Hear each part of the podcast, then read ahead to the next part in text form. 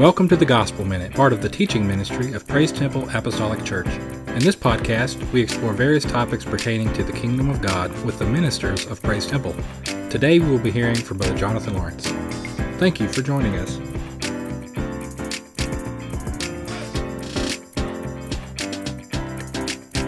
The very first mention of Joshua in the Bible is in Exodus chapter 17. It has been a little over a month since the children of Israel have been led out of captivity in Egypt, and they have been slowly making their way toward the promised land. God has brought them through Marah, where the bitter waters were made sweet. He has provided manna and quail for them to eat in the wilderness of sin. And they have now come to Rephidim, where Moses has struck the rock from which God has miraculously provided water. It is here in Rephidim where we first hear about this guy Joshua. While the children of Israel are camping out in Rephidim, the Bible says in Exodus 17, beginning at verse 8, Then came Amalek and fought with Israel in Rephidim. And Moses said unto Joshua, Choose us out men, and go out, fight with Amalek. Tomorrow I will stand on the top of the hill with the rod of God in mine hand. So Joshua did as Moses had said to him, and fought with Amalek. So, from this reading, it appears that this man named Joshua was appointed as a commander of the armies of Israel at a pretty early point in time. The Bible goes on to say that as long as Moses held up his rod, Israel prevailed, and Joshua defeated Amalek and his people with the edge of the sword.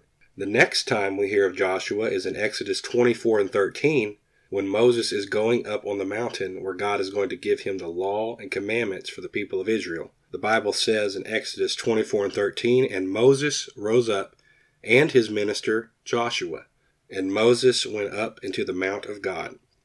So, looking at this verse, it appears that Joshua is not only a commander of the army of Israel, but he is also a minister to Moses, or his right hand man, if you will. In Numbers chapter 13, Joshua goes on to become one of the 12 spies sent by Moses to explore the land of Canaan. So in this chapter, we find out that Joshua isn't even his original name. His original name was Oshea, which means God delivers. But Moses, the man of God, uh, gives him the new name Joshua, which means God is deliverance. Joshua and Caleb were the only two men to bring back a good report from Canaan. They tried their best to convince their fellow Israelites that they were well able to possess the land and that God would give it to them, but they were only met with threats of being stoned. God punished all of Israel for their unbelief and disobedience by declaring that all of those 20 years old and upward would die in the wilderness and never see the promised land. So now we arrive at the first chapter of the book of Joshua, beginning at verse 1.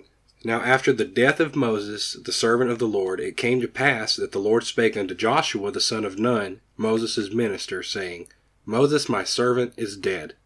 Now therefore arise, go over this Jordan, thou and all this people, unto the land which I do give to them, even to the children of Israel.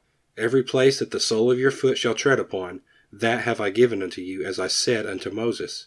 From the wilderness and this Lebanon even unto the great river, the river Euphrates, all the land of the Hittites, and unto the great sea toward the going down of the sun, shall be your coast. There shall not any man be able to stand before thee all the days of thy life. As I was with Moses, so I will be with thee. I will not fail thee nor forsake thee.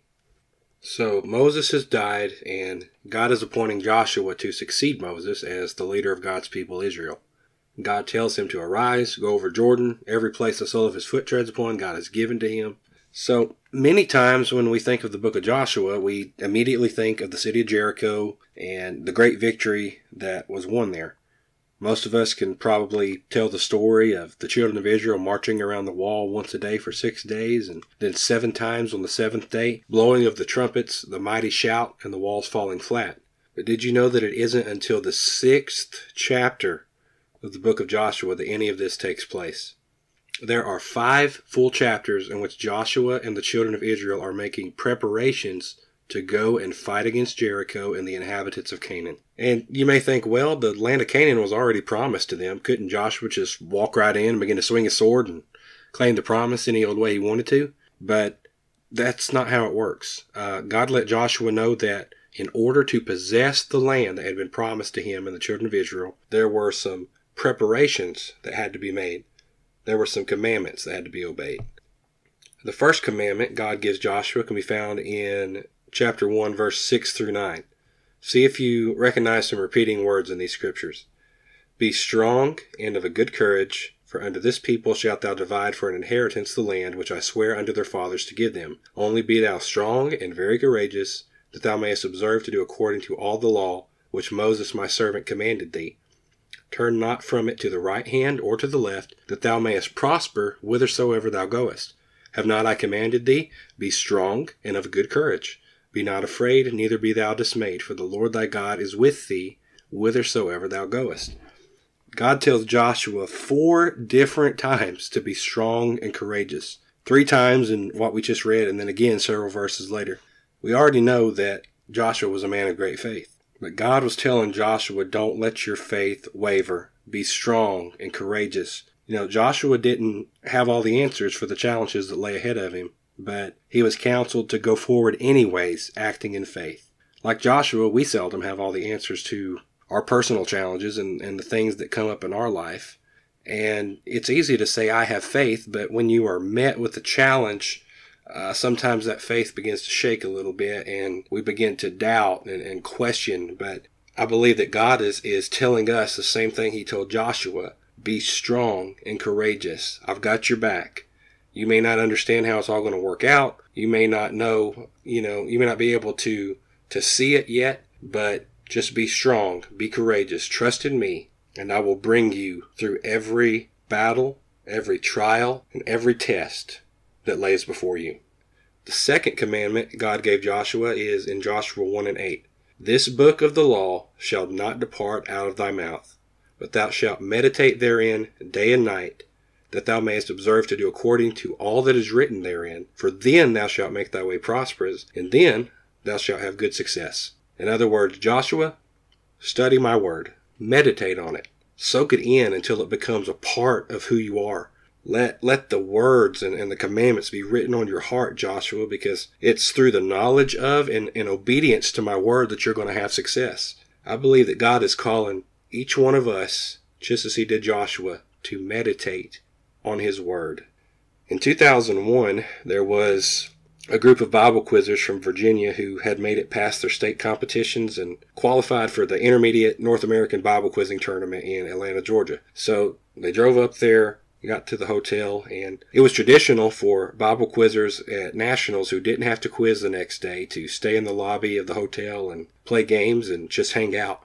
This group from Virginia was doing just that when they invited over another group of young people who were not affiliated with the event and who did not know the truth of the gospel. The games turned to questions and, and the questions turned to answers.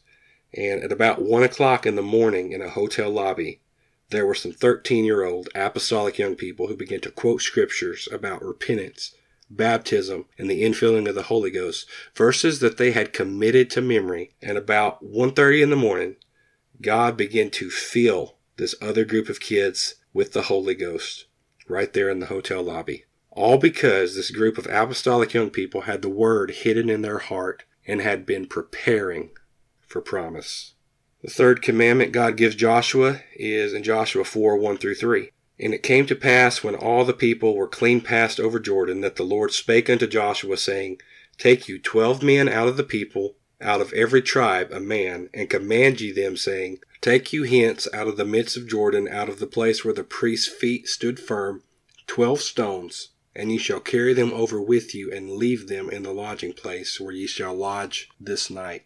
Joshua goes on to build a memorial with these stones. And I believe this is symbolic of God not wanting Joshua and the children of Israel to forget where he brought them from. It doesn't matter how far we go in our lives. It doesn't matter the success that we achieve, the monetary gains we acquire in our life, all these different things, we must never forget where God brought us from. We need to all be able to say, Yes, I'm successful today. I have a great job. I have accomplished all these things in my life. But there was a time I was lost and I was on my way to hell. But God picked me up in His mercy, filled me with His Spirit, washed my sins away, and made me a new creature in Him. And it doesn't matter what I achieve in my life. That is the greatest testimony that God picked me up out of my mess and made something of my life. The next commandment God gives Joshua is in chapter 5, verses 2 through 3. At that time the Lord said unto Joshua, Make thee sharp knives, and circumcise again the children of Israel the second time. And Joshua made him sharp knives, and circumcised the children of Israel at the heel of the foreskins. I will spare us the excruciating details of circumcision, but I believe that most of us know and understand that it involves a cutting away of some things. I believe God is asking every one of us today if there are some things in our lives that we're willing to cut away, things that we're putting before God, things that don't bring honor and glory to Him. Our youth pastor, Brother Chris Cook, made a statement to me a few weeks ago and it really stuck with me. He said, God allows us to have things, but when the things have us, that's when it becomes a problem.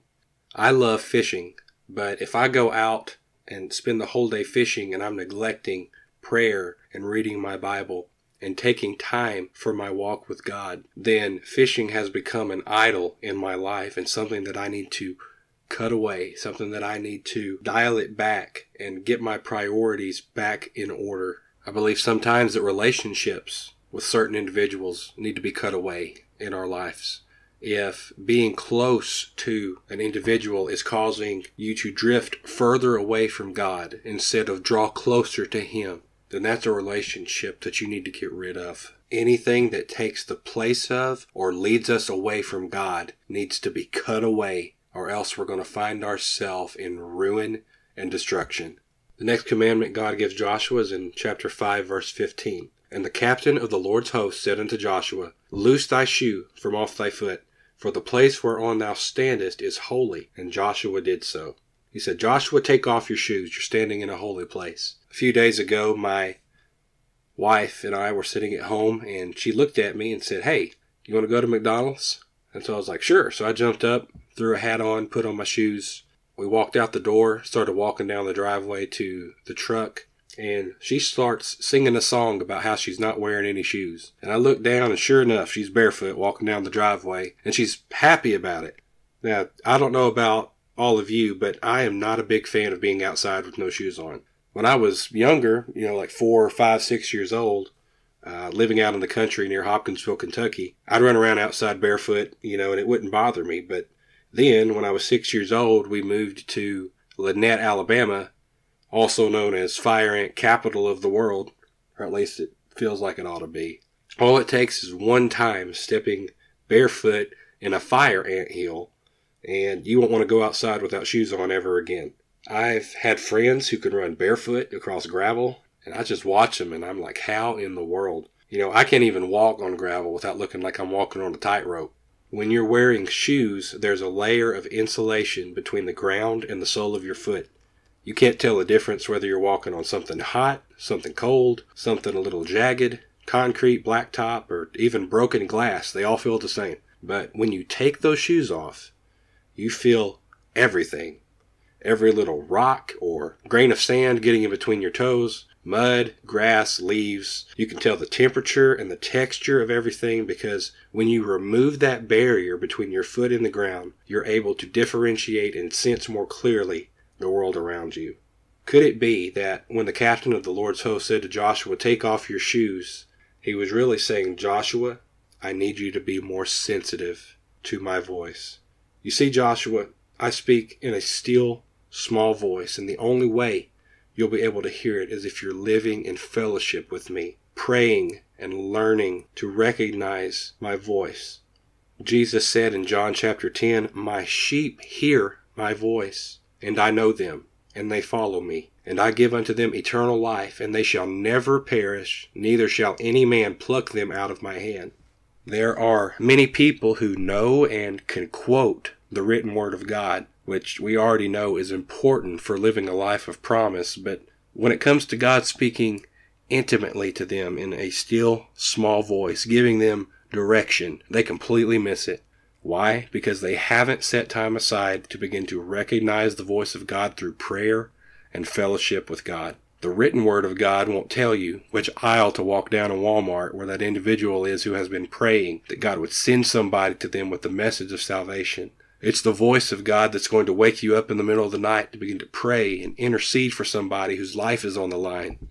A few years ago, there was a minister I went to church with. His name was Brother McBride, and he was sitting at home one night, and about 10 o'clock, he felt like he needed to go to the church and pray. And so he jumped in his car and drove to the church, went in the sanctuary and began to pray. And while he was praying, the face of his son came before him, and he felt an urgency to pray for Keyshawn, his son.